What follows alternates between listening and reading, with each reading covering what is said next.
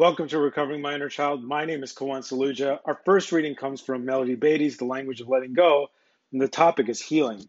We should learn not to grow impatient with the slow healing process of time. We should discipline ourselves to recognize that there are many steps to be taken along the highway, leading from sorrow to renewed serenity. We should anticipate these stages in our emotional convalescence unbearable pain, poignant grief, empty days, resistance to consolation, disinterestedness in life, gradually giving way to the new weaving of a pattern of action and the acceptance of the irresistible challenge of life. Uh, Joshua Loth Liebman, uh, you know, shoulding aside, I, I do not like the this word should, and this is a little bit too negative, but you know that irresistible challenge of life, and I think part of growing up and just find, and not to be a victim anymore, because I think in recovery I'm starting to over, you know, I thought life was an irresistible challenge, but then, you know, uh, you know, dysfunctional dysfunction really can take you out of a lot of things. So, anyways, back to the reading. Recovery is a process. It is a gradual process, a healing process, and a spiritual process, a journey rather than a destination. Just as codependency takes on a life of its own and is progressive, so recovery progresses. One thing leads to another, and things, as well as us, get better. We can relax, do our part, and let the rest happen. Today, I will trust this process in this journey that I have undertaken. And I like the fact that it's a process. Too often, um, you know, I can compare my recovery to what happened a week ago. And these are just ineffectual behaviors learned in childhood with, uh, you know, in, in my family, just an, a completely dysfunctional balance on education. You know, particularly, you know, I now find that, you know, as a creative person, an emphasis on education or work is like the worst thing because a creative person is curious and curious you know, and Julia Cameron is one of my idols. Um, you know, enthusiasm is worth 25 IQ points, and I, I, I do believe that I was, you know, I, I had a modicum of, uh, you know, I had a certain degree of intelligence at some point, but man, when the enthusiasm gets sucked out of you, you know, it's tough. And I also like the the fact of let the rest happen, as in the rest happen, but I also think about resting. You know, it's something I just didn't do for many years. And uh, just like an athlete needs rest, so does human beings. Any high performer does. I mean, that might be one of the secrets uh, now that everybody and their brother does meditation. Back to the reading. Back, uh, sorry, the next the next reading is Melody Beattie, also the language of letting go, and the topic is conflict and detachment. This should be good. In a relationship, there are those wonderful times when things go smoothly for both people and neither person needs to focus too heavily on the concept of detachment. But there are those challenging times when one person is in crisis or changing, and we need to detach. Then there are stressful cycles when both people in a relationship are in the midst of dealing with intense issues. Both are needy, and neither has anything to give. These are times when detachment and taking care of ourselves are difficult. It is helpful in these moments to identify the problem. Both people are in the midst of dealing and healing. Neither has much to give, at least in the moment, and both are feeling particularly needy. That's the problem. What's the solution?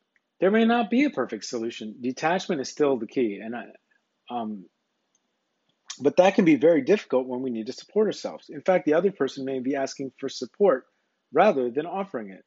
We can still work toward detachment. We can still work through our feelings. We can accept this as temporary cycle in, in our relationship and stop looking to the other person for something that he or she cannot give at the moment. Yeah, and I think that's judging people on their past history and you know just understanding that, you know that we're all going through stuff. You know, it's definitely a mistake that I've made. We can stop expecting ourselves to give at the moment as well. You know, I think that's also involves checking in. It's like what do I have to give? Communication helps. Identifying the problem, talking about it without blame or shame is a start. Figuring out alternative support systems or ways to get our needs met helps.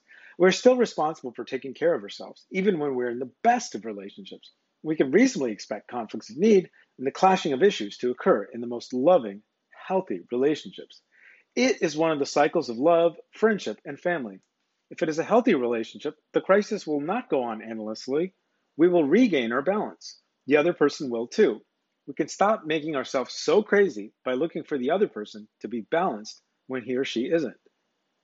That is so important. We can stop making ourselves so crazy by looking for the other person to be balanced when he or she isn't.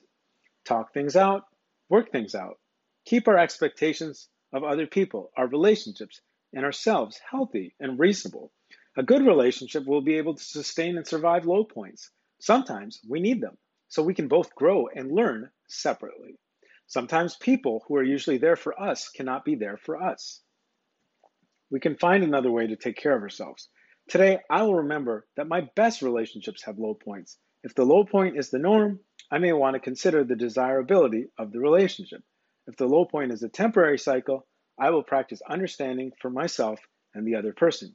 God, help me remember that the help and support I want and need does not come in the form of only one person. This is something that I've forgotten over reliance on one person.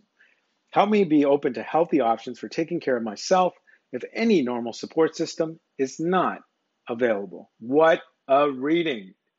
It's definitely mistakes that I've kind of made in the past. And I think that over reliance on one person, you know, and that's why, you know, a higher power, you know, a group, an inner, inner child, but not one entity, you know, and that could even extend to work. It's not just a, it could be a best friend, it could be anything. And these can lead the best of relationships to become resentments. And, you know, it's at times like these that I remember spiritual principles will solve all our problems.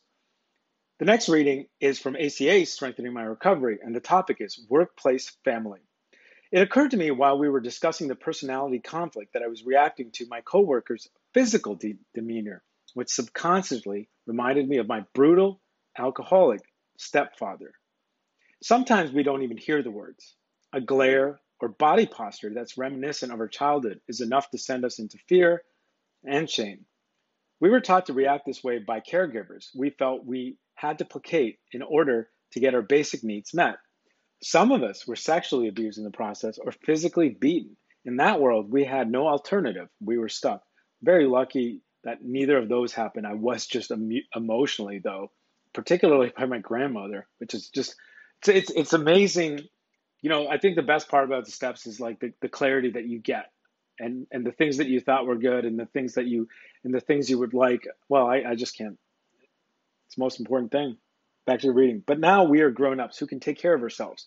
When we experience fear and shame brought on by someone else's action, whether in the workplace or elsewhere, we no longer play the game. We start to let others be accountable for what they say and do and how they feel. We let go of the nonverbal cues. When it is safe, we ask questions. It seems like you're upset. Is there something you would like to talk about? We no longer pretend and try to manipulate people and things. If the situation is dangerous, we remove ourselves, going to where we are nourished and loved. We are no longer controlled by others.